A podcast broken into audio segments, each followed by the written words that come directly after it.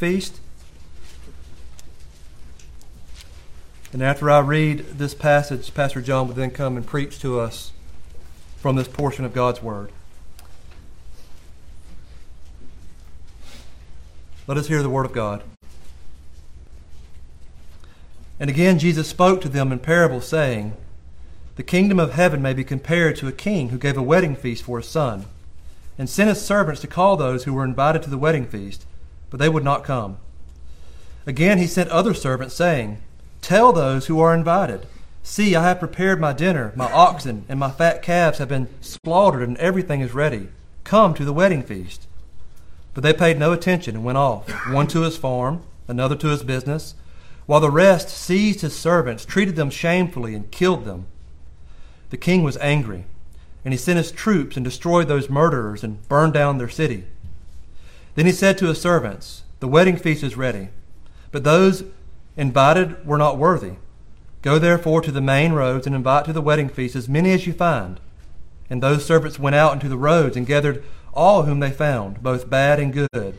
So the wedding hall was filled with guests.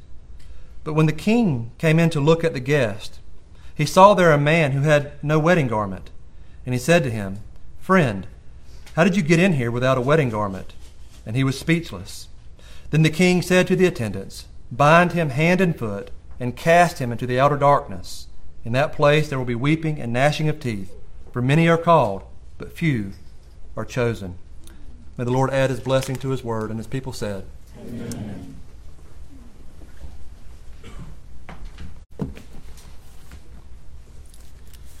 I would like to apologize for the sound system. We that has been the bane of our existence for quite a few quite some time now. We either have too much volume or not enough or we get some kind of a feedback in our speakers that drives people crazy. So hopefully you'll be able to hear me tonight. Well, in our passage this evening, we will be considering Christ's warning to the Jewish leaders. We will also look at what Jesus is saying to his church today. In this parable, Jesus describes three main groups of people those who reject the gospel invitation, those who respond rightly to the gospel, and those who try to enter the kingdom on their own terms. This parable not only describes these different groups of people, but also speaks of temporal as well as eternal judgment. This well may be a matter of life or death for you and me. I hope to lay forth the importance of rightly responding to the gospel that God has given us. And I pray that the Holy Spirit will accompany and attend His word and make it a reality in every heart here today. Let's pray. Our Father and our God, we ask now that you would meet with us. And Father, that you would give us ears to hear, and that you would give us minds to comprehend and understand. And that you would give us hearts willing and able to obey. Would you attend the word with your Holy Spirit? Would you send forth this word in all your power and for your glory? We pray in Christ's name. Amen. Amen. The context of this passage is Jesus is in his final week before his crucifixion. Some call it his Passion Week. And he's in a confrontation once again with the religious leaders in Jerusalem. He is still preaching, he is still performing miracles and still teaching. And we'll see him continue to do that right up until he's, his arrest and betrayal. And even, even during arrest, in his arrest, he, he performs a healing. Jesus is in the temple and he's currently in a confrontation. He's telling, if we go back uh, the several chapters before this, he's telling a string of kingdom parables. Now, we have some of these parallel par- parables in Luke's gospel, but they're a little different. In the previous chapter in Matthew, in verse 43, we read these solemn words of Christ. He said, Therefore I tell you, the kingdom of God will be taken away from you and given to a people producing its fruits. Now, if that didn't get, grab their attention, what would? Of course, they don't believe, the Jewish leaders don't, don't believe at this point that Jesus is the Christ. They don't see him as their Messiah. They see him as a charlatan, as somebody that's trying to usurp power for himself, uh, somebody that they are afraid will invoke the Romans' wrath upon the, the, the Jewish nation. Unbeknownst to them, it's their very actions and how they treat Christ that will invoke the Romans' wrath upon them when God will send the Romans in to punish this nation in just a few years after Christ's ascension. So we have the three or four groups, if you want to talk, uh, count these groups of people, uh, of those who hear the gospel and respond to it. And the first group is those who reject the gospel outright those who reject it outright. We note that Jesus tells of a king who had issued an invitation for his son's wedding. We are not given the details of that initial invite, but we are told that a call was sent forth to those who had been invited. In verses 2 and 3, the kingdom of heaven may be compared to a king who gave a wedding feast for his son and sent his servants to call those who were invited to the wedding feast, but they would not come. God Himself uh, issued a call to Abraham, to Isaac, to Jacob, and to their descendants. He had called Moses, and he had spoken to the children of Israel through Moses at Mount Sinai.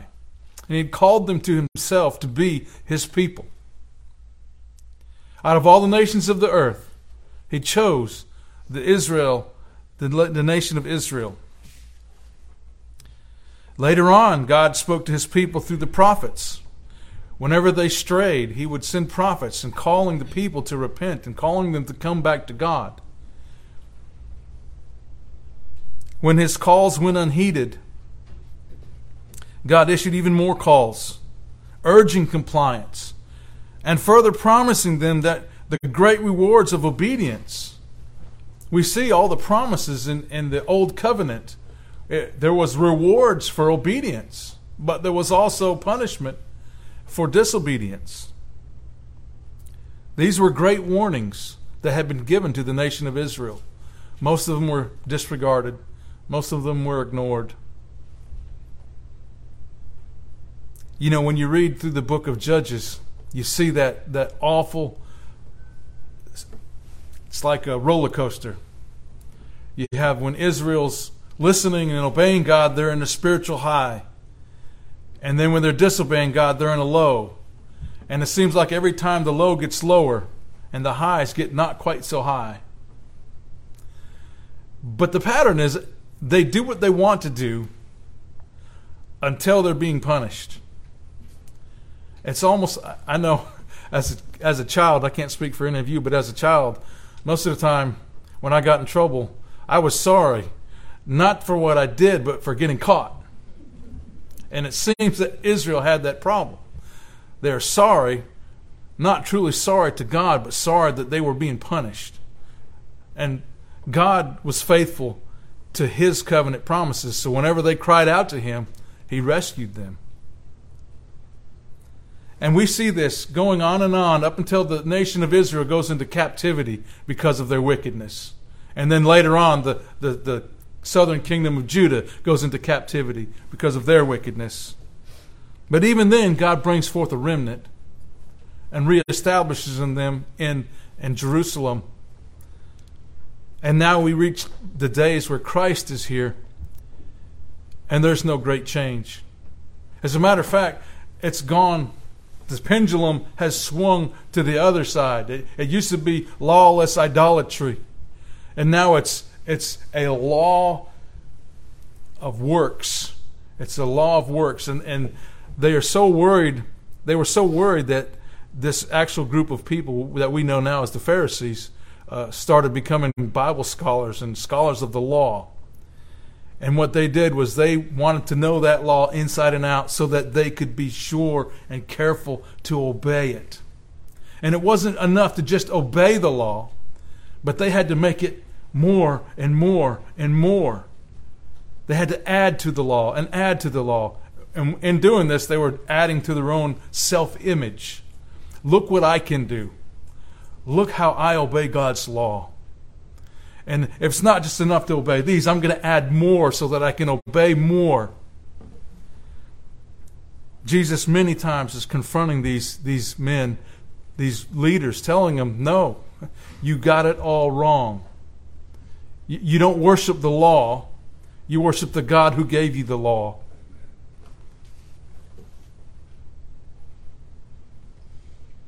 The king here, when he is calling these people, he's describing to them what they're missing, what the delicacies are that he's providing them.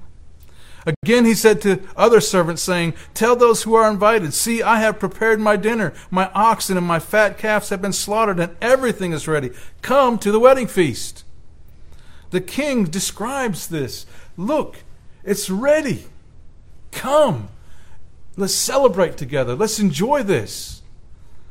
J.C. Ryle writes There is in the gospel a complete provision for all the needs of the human soul.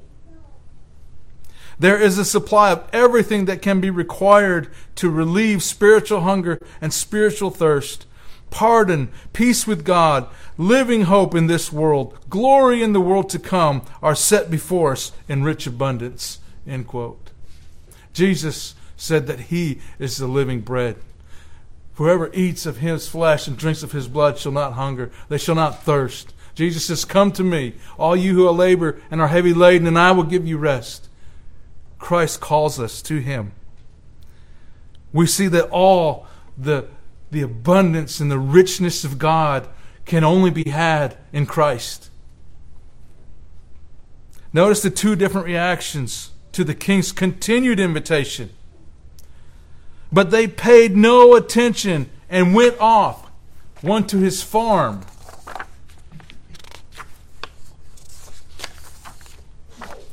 Another to his business, while the rest seized his servants, treated them shamefully, and killed them. So we have two reactions here to the gospel. The first one is indifference. Indifference. Oh, that, that might be fine for you. That might work for you. Uh, it's okay that you believe that. I have no interest in it. They spurned the king's invitation, which was highly disrespectful of the king and his son. And those who are indifferent to the gospel are doing just that. They are spurning the Lord Jesus Christ and his sacrifice. To some, the cares of this world are more important than the things of God.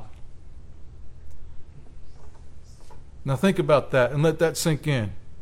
To some, the cares of this world are more important than the things of God.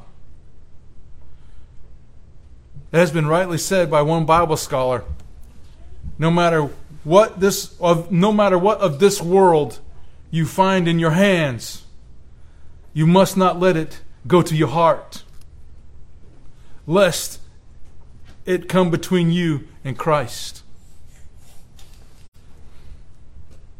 It's one thing to ignore a wedding invitation from someone you hardly know.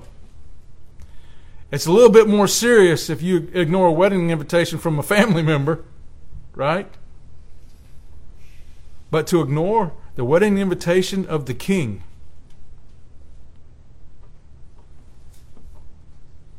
That is to spurn the king. That is to, to despise the king and his son. And is so to prove yourself unworthy to be part of that kingdom. This is the reaction by the majority of the nation of Israel. They are very indifferent. They liked having Jesus around when he was providing them food and healing their sick. But they didn't need a Messiah. They didn't need to hear his, his invitations. They didn't need to hear this gospel preaching. They just wanted him around for what he could do for them. You know, we can be guilty of that too, can't we?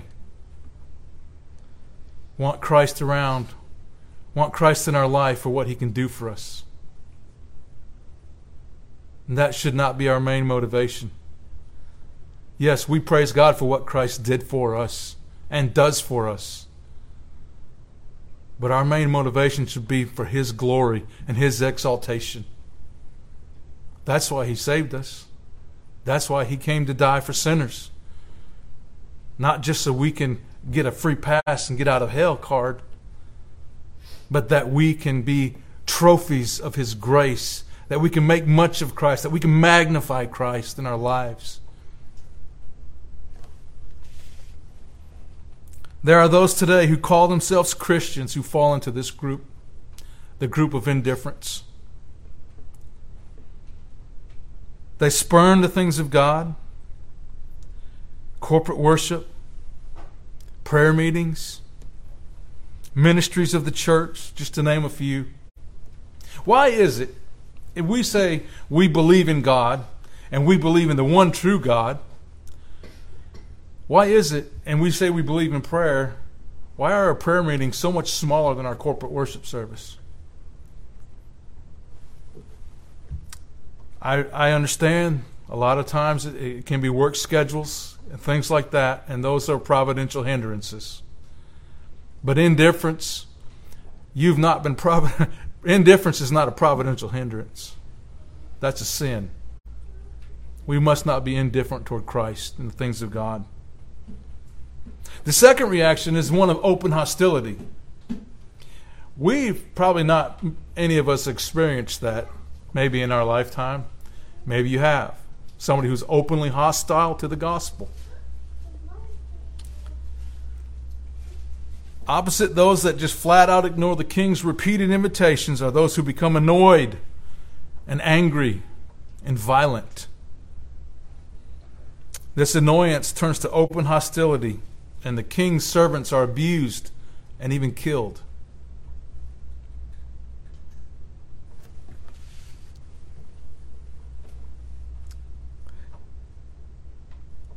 In this parable, Jesus does not ask the question, What will become of these wicked servants?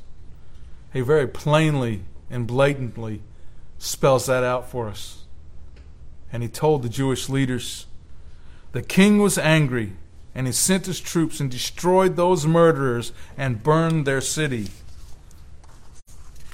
We see this as a prophetic utterance of Christ describing what would take place in AD 70 when Rome sacks Jerusalem and kills many, many of the nation of Israel.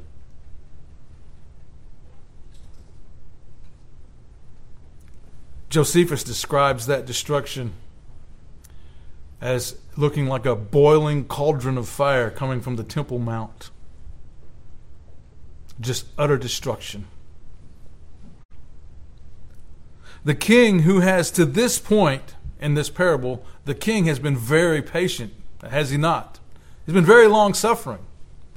He's been sent his servants out several times. He's, he's repeated his invitation over and over again. But now it's time for swift, decisive judgment on these wicked individuals. They had by and large ignored the gospel message and had abused those that God had sent to them, speaking of the Jews, and would continue to do so up until their destruction in AD 70. Because we read in the book of Acts where the Jews were persecuting the church. As a matter of fact, the one who wrote a vast majority of the New Testament was, was one of those persecutors, was he not? The Saul of Tarsus, who later became the Apostle Paul.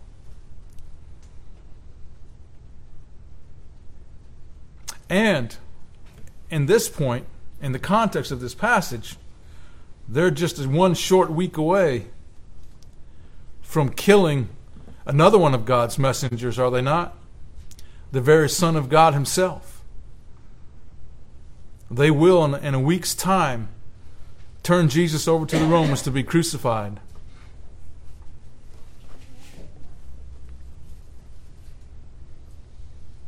Notice the king's explanation.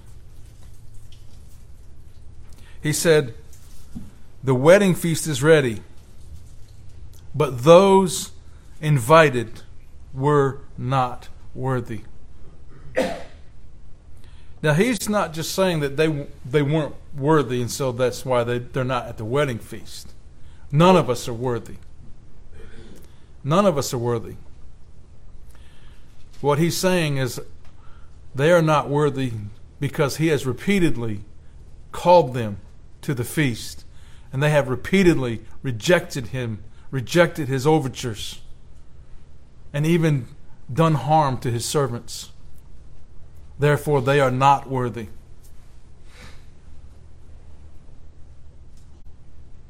There are those today who still respond with either indifference or open hostility.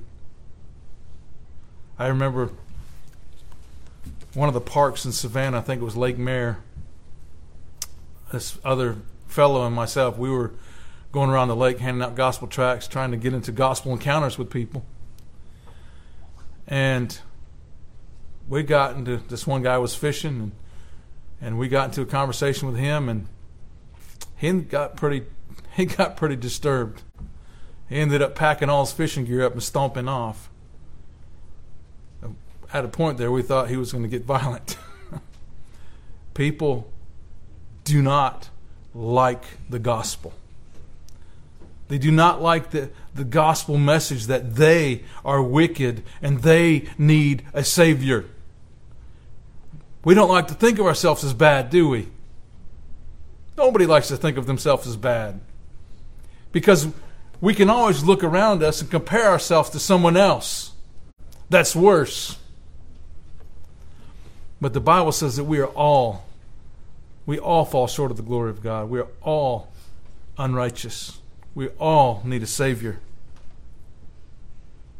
And we all must respond properly to the gospel.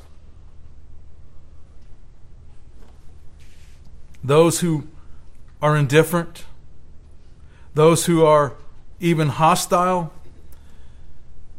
if they remain in that state until their death, they will spend eternity in hell.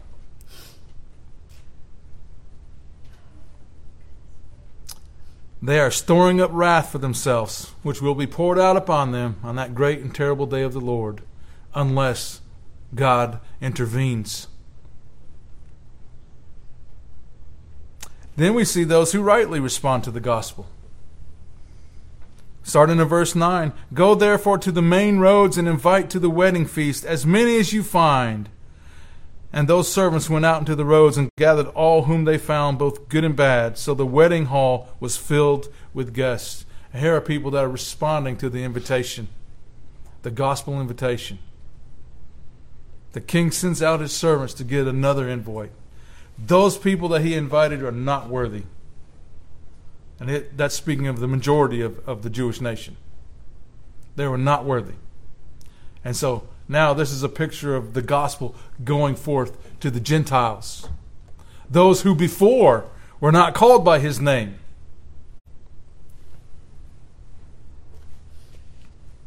And out of these Gentiles and, and a few repentant Jews, the Christian church is formed.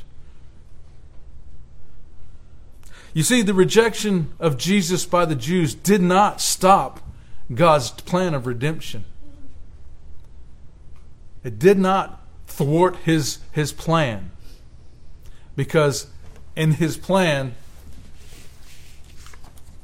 he had a people that he has chosen from every tribe and tongue and kindred and nation. Jesus had promised that he would build his church and that the gates of hell would not prevail against it. And one of my favorite verses in, in the Gospel of John is that verse that tells of Gentiles being included. And that is in John chapter 10, verse 16. And I have other sheep that are not of this fold. I must bring them also, and they will listen to my voice, so there will be one flock, one shepherd. That's you and me, unless you're unless you're an ethnic Jew. That's speaking of you and I. We were not of that the ethnic Israel's fold, but we were called by our our shepherd, and we are his sheep. Notice that the good and the bad, it says. Now, now what does that mean? What is, what is Jesus speaking of in the parable when he says the good and the bad? Well, I think this agrees with the parable of the wheat and the tares, of the five wise and five foolish maidens. The, the idea is that not all who are part of the visible church are really part of the true church. Church membership doesn't necessarily uh, uh, equate to conversion. You may be a church member and not converted. We, we learned this morning in our church history of uh, Abraham Kuyper, and he was a pastor and was unconverted. And he was converted in the pulpit through the pious pious activities of his church members. Just because you were baptized, that doesn't, doesn't guarantee you a spot in God's kingdom. Just because you prayed a prayer, that doesn't guarantee you a spot in God's kingdom. You must be born again. Jesus said, if you are not born again, you will not even see, you cannot even see the kingdom.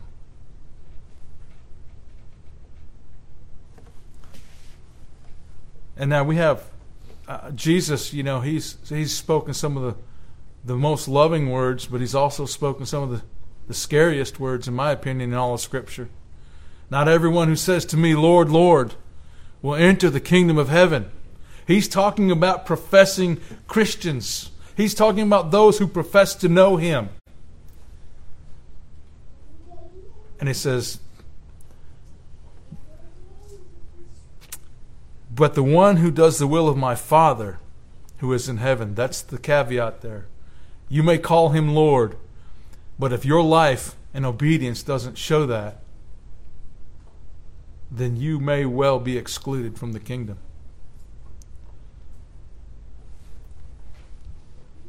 You see, the response to God's gospel is not just one of head knowledge, it must be experiential.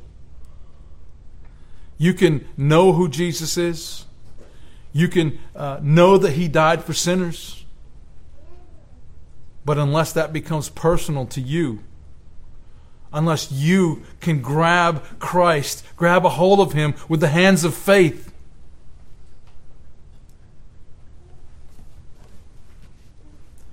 Finally, Jesus tells us of those who try to enter the kingdom on their own terms.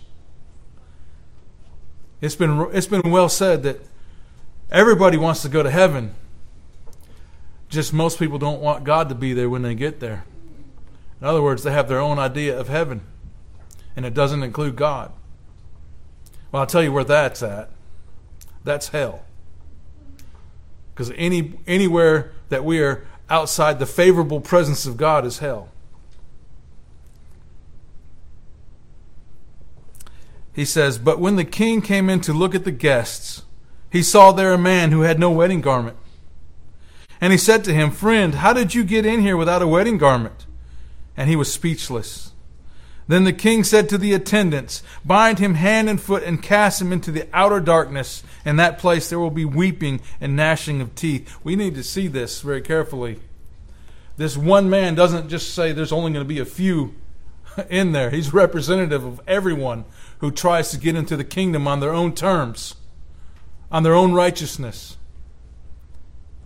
And now remember, in the context, this is a warning to the Jewish leaders, most of whom were very self righteous, most of whom didn't see their need uh, for Christ, didn't see their need for salvation from their sins. And in their opinion, they didn't have any sins. I thank God that I'm not like this man you remember that? The story that Jesus told about the two prayers? I tithe, I regularly worship, I do everything the law says. I'm not like this tax collector, this low down thief. And the tax collector wouldn't even raise his eyes but beat his breast. God be merciful to me, a sinner. Who went away justified according to Jesus? That tax collector, not that self righteous Jewish leader, Pharisee. There will come a day when the king will inspect the guests. We see that in this parable. There will come a day when the king will see and inspect his guests. He will personally know them, each one of them. Now, we know that Jesus is God and, and, and he's omniscient. So he does know everybody, right? But there's a difference in, in him knowing you and knowing you. Because what does he say to those that he casts out? Depart from me, you workers of iniquity. I never knew you. You must be known by the king. And so he inspects his guests. He greets each guest. He, he greets them. And he sees this one without the wedding garment. Now, what is that? Isaiah tells us what that is a person clothed in their own righteousness. And that's not the proper attire for this wedding feast. You must be clothed in the righteousness of Christ. That's the only proper and acceptable wedding garment. If you're trying to get on your own merit, your own good works, if you think you're just the all around good fella or gal, I've heard people say that. God, I think God will let me into heaven. I'm a pretty good person. I try to help people. I try to do this. I try to do that. And, and I'm thinking in my head, let me start counting the eyes in this description. You know, we can't look to ourselves. I can be the nicest person in the entire world and still keep the fires of hell lit for all eternity if I don't have Christ, if I don't have His righteousness. If you are wearing your own righteous robes, you will be found out. We get into heaven by faith alone, in Christ alone, on His merit and worth alone. Clothed in His righteousness.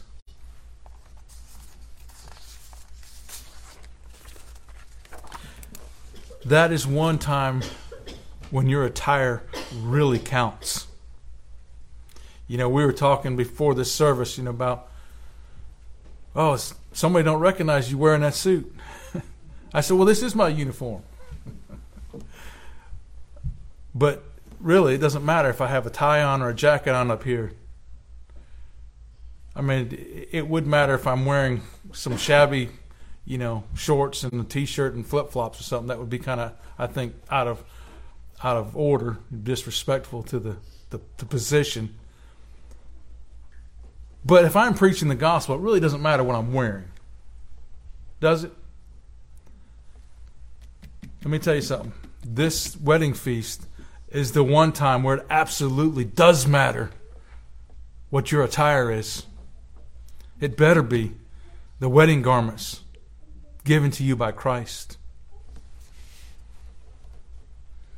And then we cut to the end here in verse 14. Jesus he's makes this statement There are many are called, but few are chosen. What's this talking about? Well, we, we call it the, the universal gospel call, right? We, we are to take the gospel to the ends of the earth. We're to preach the gospel to every creature. That's the, that's the call of the gospel that goes forth when the gospel is preached. Many hear that call. But you must be moved by God to answer that call. And God will do that in the heart of every one of His elect. When you hear His gospel message, sooner or later, if you are His elect, in His providential timing, you will come to faith in Christ. He will give you that new heart of flesh after He takes out that heart of stone. He will write His laws upon your heart. He will be your God, and you will be His people. We have looked at the kingdom parable told to us by the Lord Jesus Christ. We have seen that there are those who hear the gospel but ignore it. I pray that that's not you tonight. They are more concerned with temporary things of this world than they are with the eternal things of God. Jesus posed the question What does it profit you if you gain the whole world and lose your soul? What, what in this world can you take with you? The answer is nothing. You don't get to take any of this temporal stuff with you.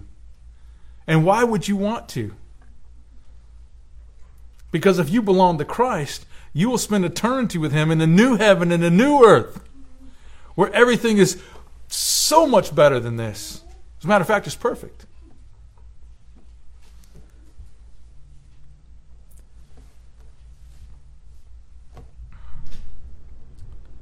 We've heard of those who are hear the gospel and violently reject it. I don't think we have anybody in here like that. I don't think you'd be here if that was your your nature. And then we hear of those who hear the gospel but decide they want to enter the kingdom on their own terms. I pray that there's no one here like that. You must come to Christ on his terms.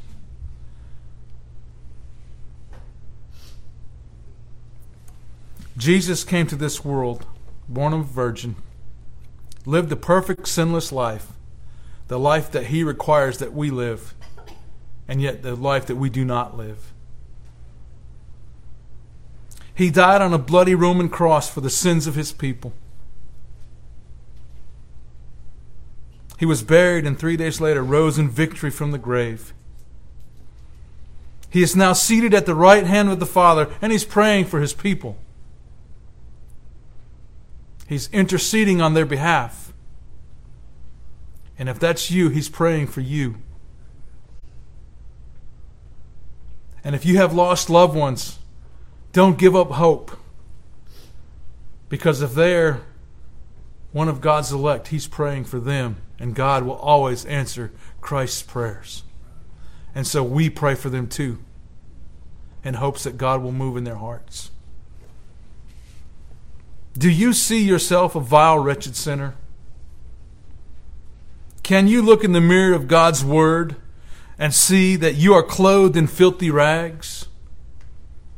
That you are lost and undone and in desperate need of the Savior? Then call upon the name of the Lord. Cry out to God for mercy. Repent of your sins and place your faith and trust in Jesus of Nazareth, Jesus, the Christ, the Son of the living God the only one who can save you. To those of you who call yourself Christians, do not try to enter the kingdom of God on your own terms. I'm telling you, and I've said it I've said it many times in this sermon even, it won't work. I, I don't care what your opinion is. I don't, I don't care what scheme you can come up with, it won't work. And I can say that on the authority of God's Word. It won't work. Stop trying to enter the kingdom on your own terms and come to the King on His. Stop relying on your baptism, your church membership, your tithing, your attendance, your good works, and anything else other than the un, other than the unending everlasting, finished work of Christ. Throw yourself upon His mercy. Do not be indifferent to the gospel. Do not forsake the means of grace that Christ has given to His church. Dear ones, it is in Christ's righteousness and His righteousness alone that will grant you access to God's kingdom you must have on that wedding garment, else you will perish.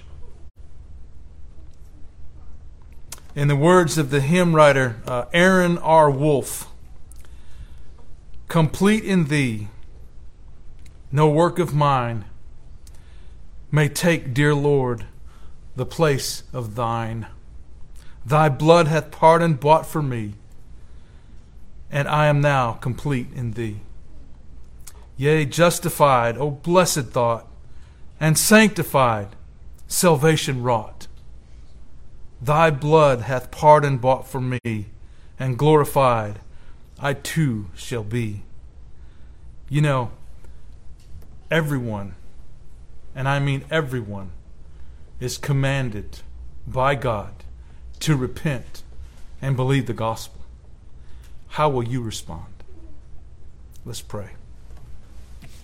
Holy Father, this is an impossible task for us as sinners.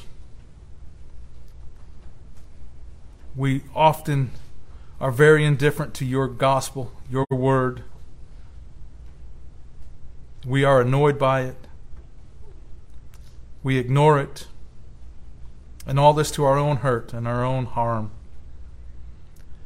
Would you change that in us now? Would you help us to love your laws? Would you help us to love your word, love your people?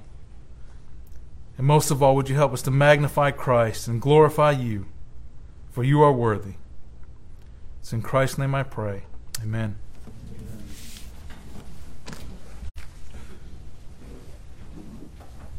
You'd stand with me now and let's sing hymn number 112 Complete in Thee.